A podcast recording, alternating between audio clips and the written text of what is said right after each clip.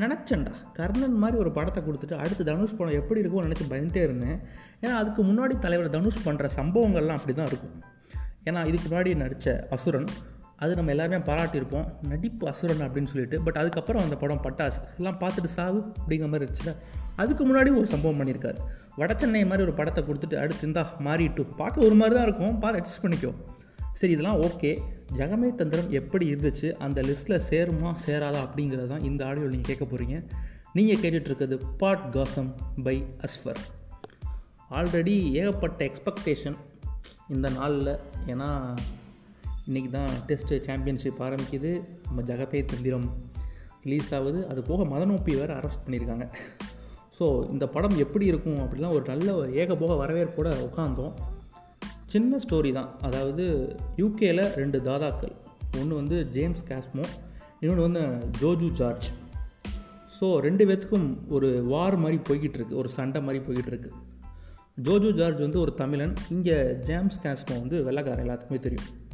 So வந்து ஜோஜு ஜார்ஜை ஓட விடணும் அதுக்கு ஒரு தமிழ்நாட்டுக்காரன் தான் கரெக்டாக இருக்கும்னு சொல்லிட்டு நம்ம சுருளி மதுரையில் இருக்கார். அவரும் ஆல்ரெடி ஒரு டான் தான். ஸோ மதுரையிலேருந்து யூகேக்கு ஹையர் பண்ணப்படுறாரு நம்ம சுருளி. அதுக்கப்புறம் என்ன ஆச்சு அப்படிங்கிறது தான் படத்தோட மீதி கதை. சரி கதை சாதாரணமாக இருக்கே. திரைக்கதையில் நம்ம கார்த்திக் சுப்ராஜ் சும்மா பூந்து விளாண்டுருப்பார் அப்படின்னு பார்த்தா அதுதான் இல்லை. படத்தோட ஒட்டுமொத்த பாசிட்டிவாக இருக்கிறது தனுஷ் தான்.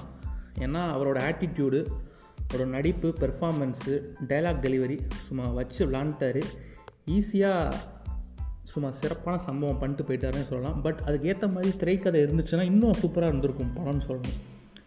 பட் படத்தோட டைலாக்ஸ் வந்து அங்கங்கே உண்மையிலேயே சூப்பராக இருந்துச்சு. அதாவது ஈழத்தமிழர்கள் பற்றி வந்த டைலாகாக இருக்கட்டும் ஜாதியை பற்றி வந்த டைலாகாக இருக்கட்டும்.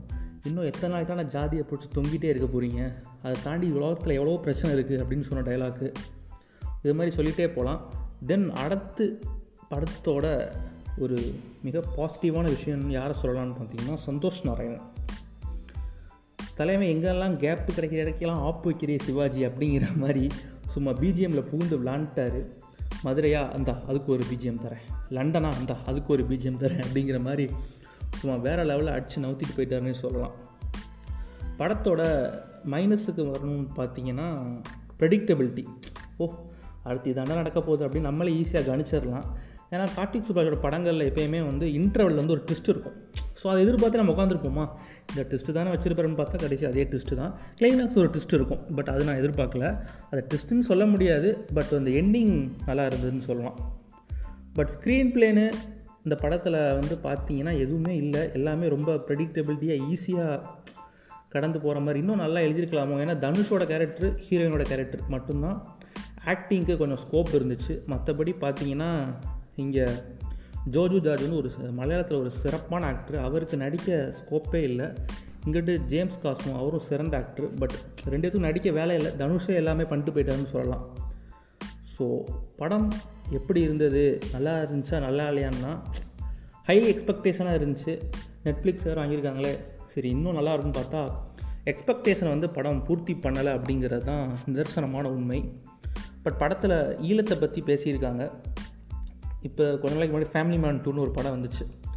ஈழத்தமிழர்கள் வந்து எப்படி காட்டக்கூடாதோ அந்த மாதிரி காட்டியிருந்தாங்க. பட் இந்த படத்தில் அவங்கள எப்படி காட்டணுங்கிறதுக்காக ஒரு டைலாக் ஆகட்டும் அவங்க யார் அவங்க தீவிரவாதி இல்லை சொல்கிற மாதிரி அவங்க போராளின்னு சொல்கிற மாதிரி நிறையா காட்சிகள் வந்து நண்பகத்தன்மையோடு இருந்துச்சு.